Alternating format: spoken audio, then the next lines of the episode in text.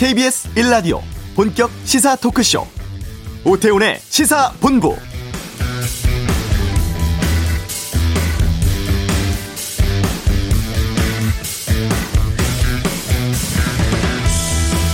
어제 38만 명이 접종받아서 지금까지 백신 1차 접종자 579만여 명입니다. 곧 600만 명 넘어설 것으로 보이죠.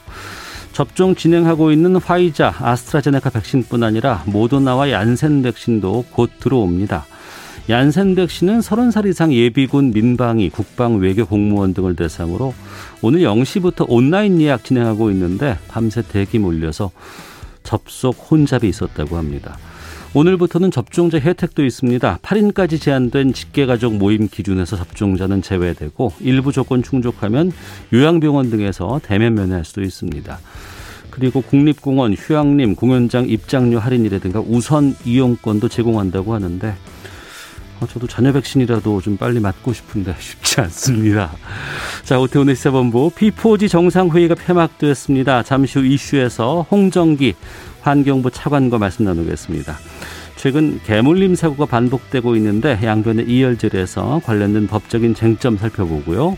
2부 정치와투 국민의힘 당대표 경선 상황 민주당 부동산 특위 내용도 정치 이슈에 대한 다양한 의견 듣겠습니다.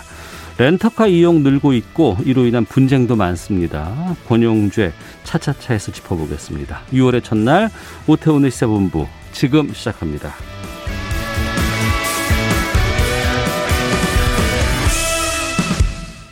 네. 2021 P4G 서울 녹색미래 정상회의가 이틀 동안의 일정 마무리하고 어제 폐막했습니다. 세계 각국 정상, 국제기구 수상들이 모여서 기후위기의 심각성도 알리고 이것 좀 극복하기 위한 방안들 서울 선언문 채택하기도 했는데요. P4G 정상회의 이름이 좀 어렵긴 합니다만 이번 결과 어떤 내용들을 담았는지 또 의미는 무엇인지 좀 알아보겠습니다. 환경부의 홍정기 차관과 함께하겠습니다. 어서 오십시오. 예, 반갑습니다. 환경부 예. 홍정기입니다. 지난 2월에 플라스틱 문제 때문에 저희 시사본부 나와주셨고, 예, 예, 예 그렇습니다. 예. 오랜만에 뵙습니다. 이번에 개최된 이 P4G 정상회의 이게 어떤 회의였었어요, 이게? 예, P4G 하면은 아마 우리 애청자분들께서도 이게 눈치를 채실 것 같은데 예. G가 네 개 있는 겁니다. 예. Green Growth, 녹색 어. 성장, 예. 그리고 Global Goals 어. 2030 국제 목표. 예, 2030년 그래서 녹색 성장과 2030년 국제 목표를 위한 연대라는 음. 그런 partnering. 뜻이고요. 예, 예. 예. 여기는 주로 이제 개발도상국들이 녹색 성장하고 지속 가능한 발전을 잘 달성할 수 있도록 네. 그 공공 부문하고 민간 부분이 음. 서로 이렇게 협력을 해서 어떤 지원 프로젝트도 발굴하고 네. 확산시키는 그런 국제적인 협의체라고 할 수 있겠습니다. 몽골 사막에서 바람이 불면 우리한테 미세먼지가 날라고 황사가 막 날라오잖아요. 예, 예. 이런 거 우리가 아무리 얘기를 해도 이게 쉽게 해결이 안 되는 것이고 전 지구적으로 문제가 발생을 했을 때 이걸 어느 한두 나라만의 문제로 해결할 수 있는 건 아니기 때문에 국제적인 다양한 사람들이 모여서 좀 지구를 살려보자. 기후를 좀 안정시켜보자. 이런 노력들이 담겨 있는 회의겠네요, 그러면. 예, 그렇습니다. 어. 1차 회의가 지난 2018년 덴마크 코펜하겐에서 있었고, 이번에 2차 회의를 우리가 맡게 됐는데, 우리가 환경 분야에서는 좀 국제적으로 혼만이 나야 되는 나라로 알고 있었는데, 우리 위상이 지금 어때요? 예, 그래도 우리나라가 이제 국제사회에서 빠른 경제 성장을 이룬 경험을 바탕으로 해서 기후환경 분야에서도 보다 적극적인 역할을 해주기를 국제사회가 기대를 하고 있고요. 예.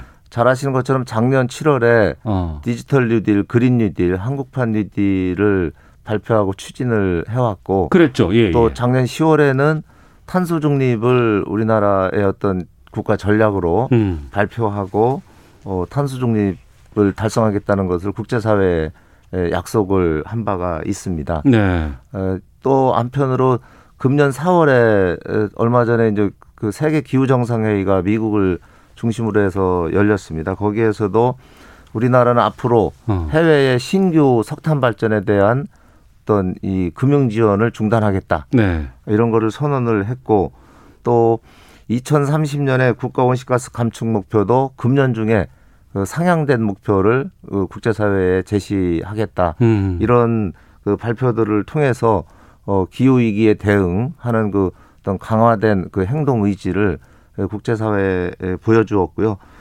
이, 이거와 연계해서 지난 5월에 한미 정상회담에서도 네. 어, NDC 상향 목표치를 금년 11월에 26차 그 기후변화 당사국 총회에서 어, 제시하겠다는 그런 것들을 어, 발표한 바가 있습니다. 그래서 이번 피퍼지 정상회의를 통해서 네. 우리나라의 이런 그 기후 환경 분야의 글로벌 리더십을 어, 국제사회에 알리고 음. 보여주고 또 개도국에 대한 녹색 성장의 모델 네. 국가가 될 것으로 저희들은 기대를 하고 있습니다. 몇 년 전만 해도 우리가 국제사회에서 기후 악당이다 뭐 이렇게 불리기도 했었는데 이제는 좀 상황이 많이 바뀌었고 또 우리도 노력을 해서 이렇게 피포지 회의 같은 것들을 세계에서 두 번째 열고 있다는 건 좀 의미가 있는 거네요. 예, 그렇습니다. 문재인 어. 정부 들어와서 어, 석탄 발전소도 어, 상당 부분 10개 이상 폐지를 했고 예. 또 2018년까지는 온실가스 배출량이 전체적으로 계속 그 증가해서 어. 2018년에 그 7억 2,700만 톤으로 최고점에 도달했습니다만은 그 이후에 19년도부터는 좀 감소 추세에 있다고 하겠습니다. 이번에는 주로 어떤 분들 어떤 단체에서 참석을 했었어요?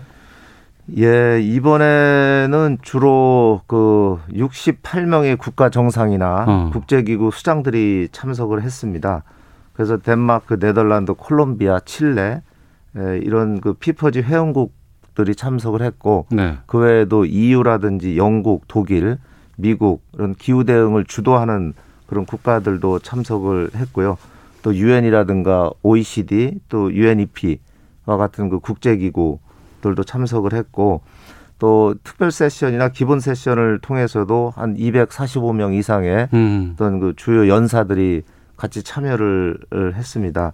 노르웨이 총리라든지 덴마크의 장관, 또 네덜란드 장관, 또 도미니카 뭐 환경 장관 이런 그 정부 각료들도 어, 참석을 하셨고요. 또 코카콜라나 애플, 로이드 선급 같은 글로벌 기업들 그리고 국내에서도 삼성전자나 현대자동차, 어, LG화학, SK그룹과 같은 어, 기업들이 참석을 하셨고 IUCN이나 UNEP 등 다양한 국제 기구들의 대표들도 어, 참여를 하고 있었습니다. 네. 코로나 상황에서 이런 국제적인 회의를 열기가 참 쉽지 않았을 것 같은데. 예, 그렇습니다. 원래 이게 1차 회의가 아까 말씀하신 것처럼 2018년에 덴마크에서 있었고 예. 2년 단위로 하기 때문에 원래 작년 5월에 개최할 계획이었는데 어. 코로나가 발생한 상황으로 인해서 1년이 수년이 됐고요. 예. 에, 수년이 된 1년 그 현재 상황에서도 어, 아직 코로나가 진행되고 있기 때문에 불가피하게 비대면에 어. 이런 그 다자간 국제 회의를 어, 개최를 하게 됐습니다. 예, 이번 회의 같으면 아무래도 좀 뭐 주요 주제라든가 핵심 주제 같은 것들도 좀 설정해 놨을 것 같은데 어떤 예. 거예요, 그게? 예, 2021 피퍼지 서울 녹색미래 정상회의의 그 핵심 주제는 네. 포용적인 녹색 회복을 통한 탄소 중립 비전 실현이었습니다. 저희들이 이제 코로나 19 극복, 그 기후 위기 대응이라는 두 가지 목표를 달성하기 위해서는 녹색 회복의 과정이 중요한데요. 음. 이런 녹색 회복의 과정은 개발도상국이나 사회적인 취약계층, 미래 세대를 다 포괄한다는 의미에서의 어떤 포용적인 접근이 돼야 된다는 의미이고요. 그래서 정상 세션에서 이제 세 가지 주제로 진행이 됐습니다. 첫째가 이제 코로나19로부터의 포용적인 녹색 회복, 그리고 두 번째는 2050 탄소 중립을 네. 향한 국제사회의 어떤 공동 대응, 그리고 세 번째가 기후 행동을 강화하고 민간의 협력을 확산하기 위한 노력, 이 세 가지 분야로 어, 진행이 됐습니다. 네. 민관의 협력 말씀해 주셨습니다만 솔직히 기업 입장에서는 이런 환경을 지키고 되살리고 하기 위해서는 돈이 많이 들어가고 시설비도 많이 들어가는 부분이라서 좀 꺼려할 수도 있을 것 같은데 그러지는 않았습니까? 예, 이번 그 피퍼지 정상회의에는 특히 그 5월 어, 24일부터 해가지고 이제 특별 세션이 있었고요. 거기에 네. 이제 그 비즈니스 어, 포럼 분도 있었습니다. 그쪽 그 분야라든지 어. 여러 에너지 분야라든지 이런 분야에 이제 기업들도 많이 예, 참여를 했고 예. 어, 탄소 중립, 온실가스 감축, 기후 위기 대응은 뭐 우리나라만의 문제가 아니라 전 세계가 어, 참여하고 그렇죠. 어, 주도해 네. 나가고 있는 문제이기 때문에 네네. 이게 기업들의 입장에서도 어, 우리나라가 또 수출 비중이 많은 그런 그 산업 특성을 갖고 있기 그러니까 때문에 그러니까 이거를 하지 않으면은 다른 나라에서 그 기업들의 제품 같은 것들 사기가 쉽지 않은 거 아니에요 이제는 그렇습니다 이제 어. 탄소 배출이 많은 많이 배출되는 그런 어떤 제품이라든가 이런 것들을 수출하는데 상당한 앞으로 장애 요인들이 발생될 수 있기 때문에 네네. 기업들이 먼저 어, 아리백이라든지 음. 뭐 재생에너지를 100% 쓴다든지 이런 다양한 형태 또 ESG 경영을 통해서 이런 국제 흐름에 적극적으로 대응하는 노력들을 하고 있고요. 아울러서 정부 차원에서는 기업들이 이잘 대응할 수 있도록 여러 가지 기술 개발, 네. 또 기술 지원, 또 재정 지원 뭐 이런 부분들을 통해서 어 우리나라 기업들이 어떤 이 국내 산업의 영향을 최소화하면서 이런 것들에 대응해 나갈 수 있도록 정부 차원에서도 음. 뭐 협력을 해 나가고 있습니다. 네. 잘 사는 나라들이야 국민들도 그렇고 많은 기업들도 그렇고 이런 환경에 관심이 많기 때문에 그쪽에서 노력들이 잘 이루어지지만 개도국이라든가 아니면 지금 상당히 좀 힘든 나라들 같은 경우에는 이런 환경 지키면서 살기가 쉽지 않거든요. 그렇기 때문에 국제 국제 기구라든가 아니면 이런 정상들이 모여서 회의체에서 어떤 도움이라든가 이런 것들이 필요할 것 같은데 이번 토론에서 그런 것들이 꽤 많이 나왔다면서요. 예, 그렇습니다. 이번 이번 그 정상 토론 세션에서도 네. 주로 나온 얘기들이 먼저 재생에너지라든지 온실가스 감축이라든지 이런 것 생물 다양성이라든지 이런 논의들이 있었습니다만은 그 과정에서 선진국들이 주도적인 역할을 하고 음. 특히 개도국에 대해서 어떤 기술적인 지원 또 재정적인 지원 이런 거를 통해서 선진국과 개도국이 이런 문제를 같이 해결해 나갈 수 있는 네. 그런 방안들에 대한 어 뭐 강조라든지 주문 그런 노력들이 많이 그 논의가 됐습니다. 네. 그 회의를 제가 중계로 봤거든요. 예, 예. 보통 정상회의 같은 거는 좀 재미없어서 잘 눈길이 안 가게 되는데 이번에 보니까 뭐 증강현실, 뭐 AI 이런 거 통해서 막 대통령이 얘기하는데 막 나비가 날아다니고 막 이런 거 봤어요. 차관께서 보시기에는 이번 회의에서 좀 이건 좀 재밌게 봤다 아니면 좀 특징적이었던 것 같은 거 어떤 거 말씀하시겠습니까? 예, 저희들이 뭐 피퍼지 정상회의 개막하는 과정 또 폐막하는 과정에서도 우리나라의 어떤 이 IT 기술 네네. 이런 것들을 접목해서 특히 이번에 이제 비대면으로 이루어지기 때문에 네. 보다 이게 생동감 있게 어. 그런 것들을 표출하려고 많은 노력들을 했었고요. 예, 예. 그런 과정에서 어떤 살아있는 동물들의 음. 모습 또 우리나라의 그 살림의 모습 네. 우리나라가 살림 녹화가 또 대표적으로 성공한 나라기 때문에 그런 네. 것들을 이제 국제적으로 알리기 위한 어. 그런 다양한 이미지 표출들도 있었습니다. 그 대통령 연설할 때 나왔던 그, 그 동물 있잖아요. 그 노르예요, 사슴이에요, 아니면 고라니예요, 그게? 그게 아마 멸종위기종 그 사양로루인가 뭐 그런 아, 걸로 아, 알고 있습니다. 예. 아 그래서 전 입 주변에 뭐가 나와 있길래 예. 저게 고라니인가 그랬는데 사양로루였군요. 예, 제가 뭐 듣기로는 그렇게 어, 알고 있습니다. 알겠습니다. 이번 회의 결과물로 서울 선언문 채택됐습니다. 이 서울 선언문에서는 어떤 내용 담고 있고 또 이 선언으로 어떤 효과 기대할 수 있을까요? 예, 잘 아시는 것처럼 그 어제 이제 정상회의가 폐막하면서 어, 서울 선언문이 채택이 됐습니다. 여기에서는 크게 이제 세 가지가 어, 내용을 담고 있는데요. 먼저 기후 위기를 극복하기 위해서 국제사회의 노력, 네. 그리고 코로나19로부터의 어떤 포용적인 녹색 회복의 필요성, 음. 또 탄소 중립 달성에 있어서는 혁신적인 그 녹색 기술의 발전과 확산의 중요성, 네. 이런 것들이 강조가 됐고요. 네.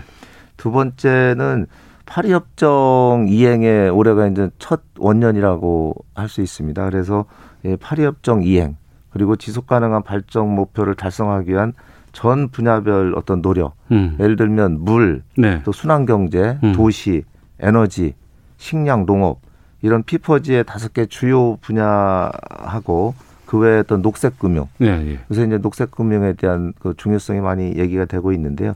그 녹색 금융의 필요성 음. 또 이런 과정에 있어서는 지방자치단체의 역할이 상당히 중요합니다. 그래서 네. 지방자치단체의 역할이 강조가 됐고 또 이 국제적으로 문제가 되고 있는 해양 플라스틱의 음. 어떤 이 심각성, 네. 이 문제 해결의 어떤 국제적인 연대 필요성 어. 이런 것들이 예, 담아졌고요.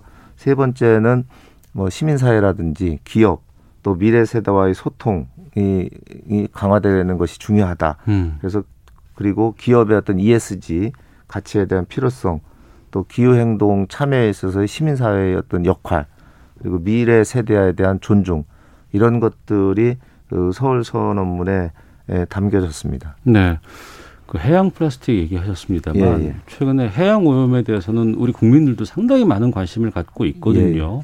예, 이 부분이 좀 어떤 좀 중요성들 같은 것 아니면 어떤 참여를 좀 유도하는 배경 같은 것들도 좀 생각을 하고 하셨을 것 같은데 예, 거기에 예, 대해서 예. 말씀 좀 해주시죠. 예, 잘 아시는 것처럼 해양 오염은 뭐 그냥 갑자기 바다에서 생긴 것이 아니고 대부분이 이제 우리 육지에서 네. 인간의 활동에 의해서 어, 기인한 것이고 그로 인한 피해는 단지 그 해양 생태계에만 어. 미치는 것이 아니라 결국은 그게 다시 우리 인류의 인간의 몸에도 다시 축적돼서 인간에게 그 피해가 고스란히 어, 되돌아오는 그런 특징을 가지고 있습니다. 예. 그래서 대통령께서도 이번에 말씀하신 것처럼 우리나라 또 국민들이 수산물 소비량이 세계 1위입니다. 그럼요. 예. 이럴 정도로 우리 바다와의 연관성은 아주 크기 때문에 네네. 해양 오염은 우리 국민들이 어떤 건강상의 영향 어. 이런 것들도 어, 크기 때문에 네네. 우리가 시급히 해결해야 될 문제다. 어. 그리고 해양 쓰레기라는 게뭐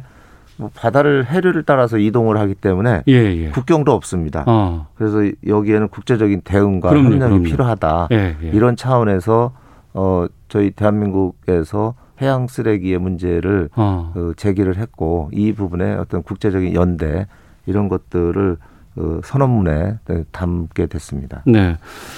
선언문 말고도 아니면 그 외에도 좀 이번 회의 통해서 얻을 수 있었던 성과 같은 것들은 또 어떤 걸 말씀하실까요?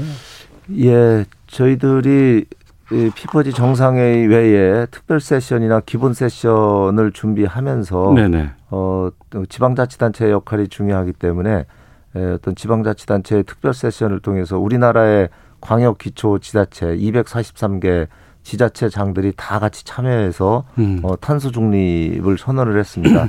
아마 이거는 어, 세계적으로도 어, 이 처음이라고 어, 할 수가 있겠고요. 네. 그 외에도 저희들이 또 자원순환 세션을 통해서 어, 어떤 순환 경제, 어떤 뭐 생산 과정에서 자원을 최대한 적게 사용을 하고 또 이게 폐기되는 자원들을 다시 그이 이 생산 공정에 재순환해서 어 쓰는 그런 순환 경제의 중요성을 국제적으로 어 인식을 했고 그 부분과 관련해서 어떤 관련 기업들도 나와서 네네. 어 여러 가지 어떤 뭐 시책 방안들 이런 것들을 같이 논의를 했습니다. 음. 탄소 배출량이라든가 이런 것들이 다 나중에 알고 봤더니 돈이더라고요. 이게 예, 예. 그거가 연관이 되고 과거에는 쓰레기 냐 함부로 버리거나 아니면 우리 뭐 쓰레기 산 때문에 무슨 뭐 CNN에 보도가 되기도 했었고 예, 그렇습니다. 이런 시절이 그리 멀지 않았습니다만 예. 상당히 많은 변화를 좀 우리가 얻고 있는 것 같습니다. 더 좀 줄일 수도 있으면 줄였으면 좋겠고 또 탄소 중립 우리가 이뤄내기 위해서 앞으로 노력들도 좀 기울여야 될 것 같은데 관련돼서 뭐 로드맵 같은 것들 좀 준비하고 있는지요? 예, 작년 12월에 탄소 중립을 우리나라 국가 전략으로 추진 전략을 마련을 했고 예. 어 그거에 따라서 금년 상반기 중에 2050 탄소 중립 시나리오를 현재 만들고 있습니다. 음. 예, 어떤 감축 수단과 어떤 경로를 가지고 2050년까지 예, 탄소 중립, 예, 순 배출 제로를 이룰 것인지 네. 이것을 뭐이 전력 분야라든지 또 이게 산업 부문 또 음. 수송 부문, 건물 부문 이런 부문별 이런 그 시나리오를 만들고 있고요. 네. 에, 그거하고 연계해서 에, 저희들이 2030년에 온실가스 감축 목표를 현재 2017년 배출량 대비 24.4%를 감축하겠다고 국제사회에 약속을 했는데 네. 그것을 금년 중에 다시 더 강화하기로 지금 돼 있습니다. 음. 그래서 어, 2050 탄소 중립 시나리오하고 연계해서 2030년의 어떤 중간 목표죠. 네. 이것을 좀 더 강화된 목표를 어. 지금 어, 작업을 하고 있고 그것을 금년 10월에는 그 이제 이 대외적으로 공개하고 11월에 개최되는 26차 어, 기후변화 당사국 총회에 네. 에, 그 제출을 할 계획으로 있습니다. 예. 기성세대 어르신들이 들으실 때는 2030년, 2050년 그러면 참 먼 얘기인데 뭐 이런 생각 생각하실 수도 있겠습니다만 지금 코로나 상황에서 마스크 쓰고 놀, 놀 수밖에 없는 아이들의 입장에서는 그 시기가 그리 먼 시기가 아니잖아요. 예, 그렇습니다. 그만큼 지금부터 준비를 해야 되고 대비를 해야 되는 상황인데 그 환경부 역할이 좀 중요할 것 같습니다. 근데 그 먼 얘기라서 좀 지금 당장 일하고 이렇게 업무하실 때는 좀 성과가 바로 드러나는 건 아니라서 좀 어려움도 좀 있을 것 같은데 어떻습니까? 예, 물론 이 뭐 국제 사회의 다양한 노력들이고 또 2030년, 2050년 우리가 어, 달성하기 위한 목표들을 정하고 그것들을 네. 이행하기 위한 수단들을 만들어가는 과정인데요. 음. 예, 이런 것들을 안정적으로 어떤 법적으로 뒷받침하기 위해서 저희 환경부가 어, 지금 국회하고 논의를 하고 있습니다. 국회에서 그래 이런 탄소 중립 이행과 관련된 이 어떤 이 정부 차원의 국회 차원의 어떤 법적 기반을 마련하기 위한 그 어떤 법 제정 네. 이런 부분들을 현재 논의를 하고 있고요. 음. 잘 아시는 것처럼 피퍼지 이 정상회의 개최 전날인 5월 29일에 탄소 중립 위원회가 어 우선 그 발족을 했습니다. 네. 이제 대통령령을 근거해서 발족을 했는데 아마 이제 법이 제정이 되면 음. 보다 어, 안정적인 그런 법적 기반을 가질 수 있을 것으로 보고 있고요. 그 외에도 이번에 또 저희가 이제 28차 기후변화 당사국 총회가 23년에 개최되는데 네. 그 23, 23년에 개최되는 그캅그 28이라고 하는데 이것을 저희 우리나라가 이제 개최 에, 에, 의사를 표명을 했습니다. 그래서 예. 이거와 관련돼서 이제 앞으로 유치하기 위한 음. 활동도 이제 환경부가 어, 뭐 외교부나 관련 부처들하고 협력해서 어, 주도적으로 해야 될 것 같고요. 예. 그 외에도 지금 아까 말씀드린 온실가스 2050 탄소 중립 시나리오 음. 또 2030년 온실가스 감축 목표 이걸 설정하기 위한 작업들을 환경부하고 관련 부처들이 현재 진행을 하고 있습니다. 그 외에도 어떤 재생에너지 확대라든지 또 네. 무, 무공해차, 전기차, 수소차 보급, 또 녹색 산업에 대한 지원 이런 다양한 분야의 노력들을 해나가고 있습니다. 알겠습니다. 자, 피포지 정상회의 성과 좀 짚어봤습니다. 지금까지 환경부의 홍정기 차관과 함께했습니다. 오늘 말씀 고맙습니다. 예, 감사합니다. 예. 자, 이어서 이 시각 교통 상황 살펴보고 돌아오겠습니다. 교통정보센터의 임초희 리포터입니다. 네, 이 시각 교통정보입니다. 먼저 서울 시내 상황입니다. 성산대교 북단에서 남단 쪽으로 다리 위에서 작업 중이라 뒤로 난지나들목부터 작업 여파 겹쳐졌습니다. 강변북로는 구리 방면 난지나들목부터 반포대교 쪽으로 제속도 못 내고요. 올림픽대로 잠실 방면은 가양대교에서 성산대교 사이 차가 많고요. 이후로는 반포대교부터 영동대교까지 정체인데 성수대교 부근 2차로에서 차선 작업을 하고 있습니다. 서부가선도로 안양 방면은 고척교부터 금천교, 반대 성 성산대교 쪽으로는 고척교에서 성산대교 남단까지 어렵고요. 고속도로는 평택시흥 고속도로 시흥 쪽으로 남한산 진출로에서 사고가 났습니다. 갓길에서 처리 중이고요. 주변 2km 구간 사고 여파 받고 있습니다. 경부고속도로 서울 쪽으로는 기흥 5차로에서 승용차 사고가 나면서 정체되기 시작했습니다. 이후로는 양재 부근부터 반포까지 막힙니다. KBS 교통정보센터에서 임초희였습니다.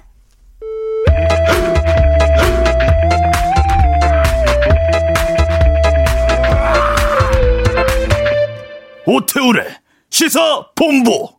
네, 사회를 뜨겁게 달군 이슈를 다뤄보는 시간입니다. 양변의 이열지열 양지열 변호사와 함께하겠습니다. 어서 오십시오. 네, 안녕하세요. 얼마 전 경기도 남양주에서 50대 여성이 대형 견에 물려 목숨 잃는 사고가 있습니다. 근데 최근에 이렇게 개물림 사고가 계속 뉴스에 나오고 반복되고 있는 것 같은데 예.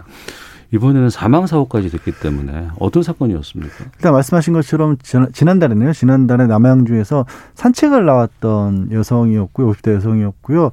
이 뭐 지금 정확히 밝혀지지 않았지만 유기견 내진 떠돌이 그 견으로 봐야겠죠. 네. 어 크기 한 150cm 키에 몸무게가 한 25kg이 좀 넘는 대형견이었습니다. 예, 예, 뭐 예.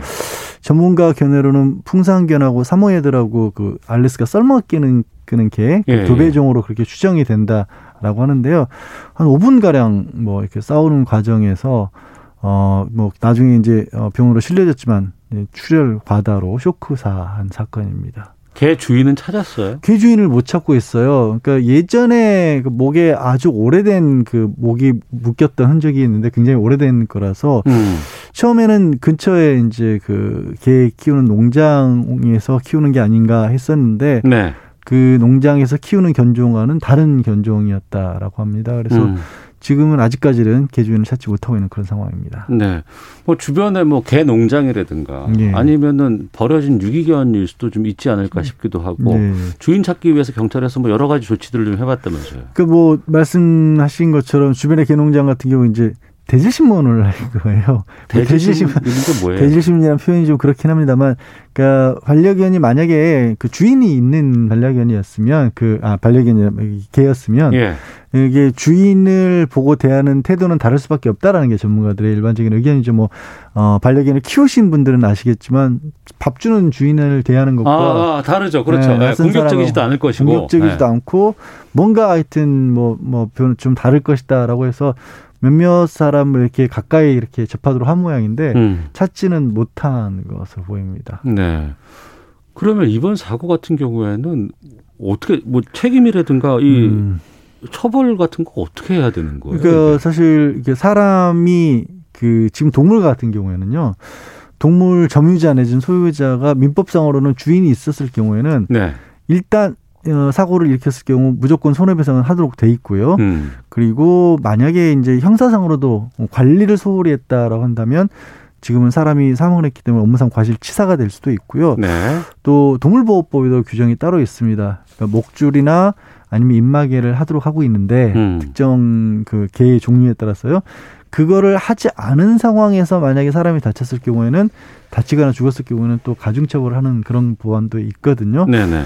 근데 이 경우에는 그것들이 다 어, 우리가 뭐 벌을 주던 아니면 손해배상을 하든 사람만이 법적으로 이제 권리와 의무가 주체가 된다라고 법에 딱 있고 이 동물들은 사실 법률적으로는 물건이거든요. 음. 그러니까 독자적으로 본인이 뭐, 아 본, 독자적으로 어떻게 결정할 수 있는 그런 주체도 아니고 예, 예. 뭐 벌을 줄 수도 있고 있는 것도 아니기 때문에 음. 그 사람이 나타나지 않을 경우에는 구제 방법이 없습니다, 사실. 어. 근데 피해는 이번처럼 뭐 클 수도 있는 것이고 예, 예. 이걸 뭐 어떤 소송을 통해서 뭔가를 좀 일정 정도라도 보상을 받거나 할 수 있는 방안들은 있어요? 그, 그게 없어요. 예를 들어 뭐, 뭐 멧돼지 같은 경우 예, 예. 지자체에서 농작물이나 피해를 줬을 경우에 이건 자연 자연재해 일종으로 봐서 어 지자체 차원에서 이제 보상을 해주는 경우는 있습니다. 네. 근데 이 경우에는 만약에 진짜 견주를 끝까지 못 찾을 경우에는 뭐 딱히 근거가 없는 거죠. 그러니까 뭐 범죄 피해자 같은 경우를 국가에서 보상해주는 좀 부조해주는 그런 경우도 있긴 하지만 음. 거기에 해당될 가능성도 그렇게 높아 보이지는 않습니다. 그럼 만약 견주를 찾았다고 그러면 예. 그런 그럴, 상황에서 아, 그럴 때는 어 전부 다 이제 손해에 대해서 이 예, 피해자가 입은 손해 피해에 네. 대해서 어 그냥 일반적인 어떤 뭐 교통사고나 이런 것과 마찬가지로 음. 그런 식으로 손해배상 액수를 산정해서 피해 배상을 해야 되고요. 네. 그리고 견주의 과실이 어느 정도나 되느냐에 따라서 말씀드린 것처럼 동물보호법에 의해서 처벌할 수도 있고 음. 아니면 업무상 과실치 사로 처벌할 수도 있습니다. 형법상에. 네. 그러니까 개가 그렇게 행동을 해, 하고 네. 사고를 저질렀을 때 네. 지난번에 보면은 서로 간에 이제 키우는 이제 반려견들 간에 이런 뭐 네, 사고가 생기기도 하고 막 그랬잖아요. 네. 근데 보면은 견주에 대한 처벌이 그렇게 강하 중하지 않다더라라는 네. 지적이 있었는데 어떻게 네. 보세요, 이건? 그 그가 이게 견주가 음 아무리 처벌을 강하게 하려고 해도 실수잖아요. 그렇죠. 그러니까 견주가 일, 직접 한 게 아니기 때문에. 아니, 그 그러니까 일종의 도구라고 보는 건데. 어. 그러니까 제가 아까 교통사고 예를 왜 들었냐면 마치 자동차를 가지고 사람을 다치게 했을 때랑 똑같은 겁니다. 음. 이게 뭐 자동차도 그렇지 않습니까? 뭐 음주운전이나 뭐 이런 게 아닌 한에는 사람이 설령 목숨을 잃었다고 할지라도 그게 실수로 인한 일이기 때문에 강하게 처벌은 못 하거든요. 네. 똑같은 구조인 겁니다. 어. 그래서 조금이라도 더 강하게 처벌을 하겠다라고 동물보호법에서 어, 말씀드린 것처럼 모든 그 개는 바깥에 나갈 때 목줄을 해야 되고요. 네. 그다음에 5조 다섯 종류의 주로 뭐 도사견이라든가 피플테리아처럼 우리가 흔히 불독이라고 알고 있는 종류의 맹견 다섯 종을 지정을 해놨습니다. 맹견 5종이 있어요. 네, 그 예, 예. 5종에 대해서는 입마개를 하지 않았을 경우 그럴 어. 경우에는 이제 그 그런 상황에서 이 개가 사람을 다치게 하거나 죽게 만들면 손 주인이 뭐 아무리 단속을 잘했다 할지라도 일정 부분 처벌을 하는데 그건 역시도 한계는 분명히 있죠. 그러니까요. 산책하다가 보면은 이제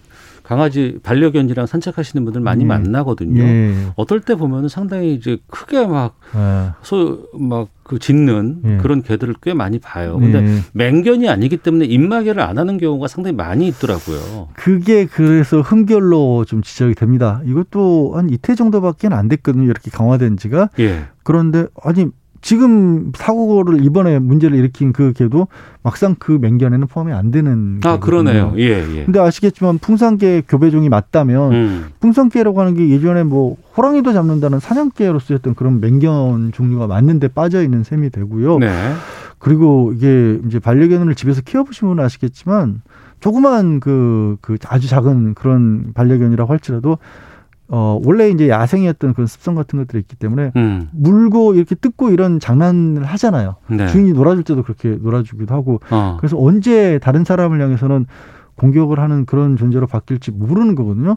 실제로 한 2016년부터 2020년까지 통계를 보면 음, 개물림 사고로 응급 이송이 된 환자 숫자가 만 천 건이 넘어요. 만 건이 넘어요. 5년 동안. 그래서 아. 1년에 2천 건이 넘고 예, 예, 예.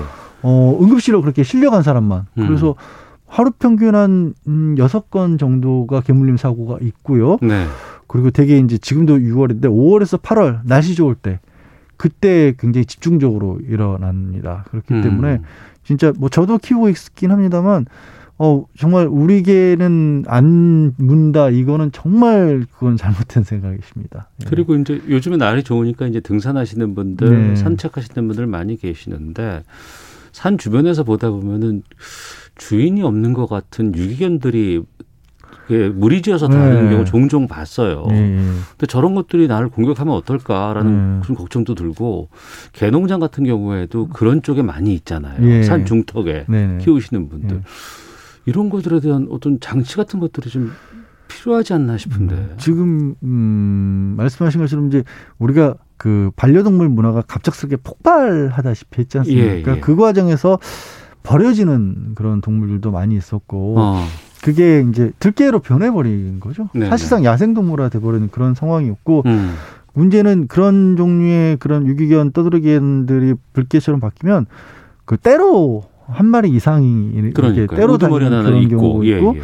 반드시 그러면 공격을 하기가 쉽다라고 어. 합니다. 그래서 그런 부분들을 과연 어떻게 해야 될지 지금은 그냥 그 유기견 보호센터 같은데 연락을 해서 잡아가는 그런 정도 수준인데 그것도 도심에서나 가능하지. 네. 얘기하신 것처럼 뭐 정말 산이나 이런 데 가면 어. 그거는 현재로서는 지금 딱히 그 대책이 없어 보이거든요. 예, 예. 그 부분도 추가적으로 좀 신경을 써야 될 것 같습니다. 게다가 뭐 그런 계획에 피해를 입으면은 뭐 어떻게 좀 보상받을 수 있는 것도 예. 없기 예, 때문에 없습니다.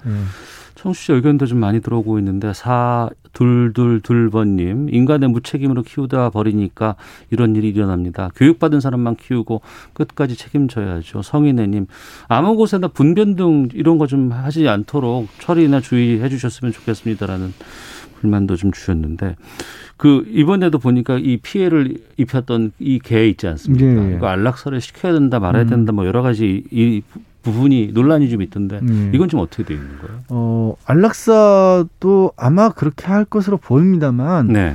딱히 이런 경우에 근거 규정이 있다기보다 음. 어, 형사 사건이라고 만약에 친다면 네. 견주를 못 찾는다고 할지라도 그럴 경우에는 이 이 그 개가 마치 흉기처럼 쓰인 거거든요. 그렇죠. 그때는 이제 범죄의 도구인 것처럼 음. 몰수나 폐기를 해야 되는 그런 근거 규정에 의해서 아마 안락사를 시킬 것 같은데요. 네.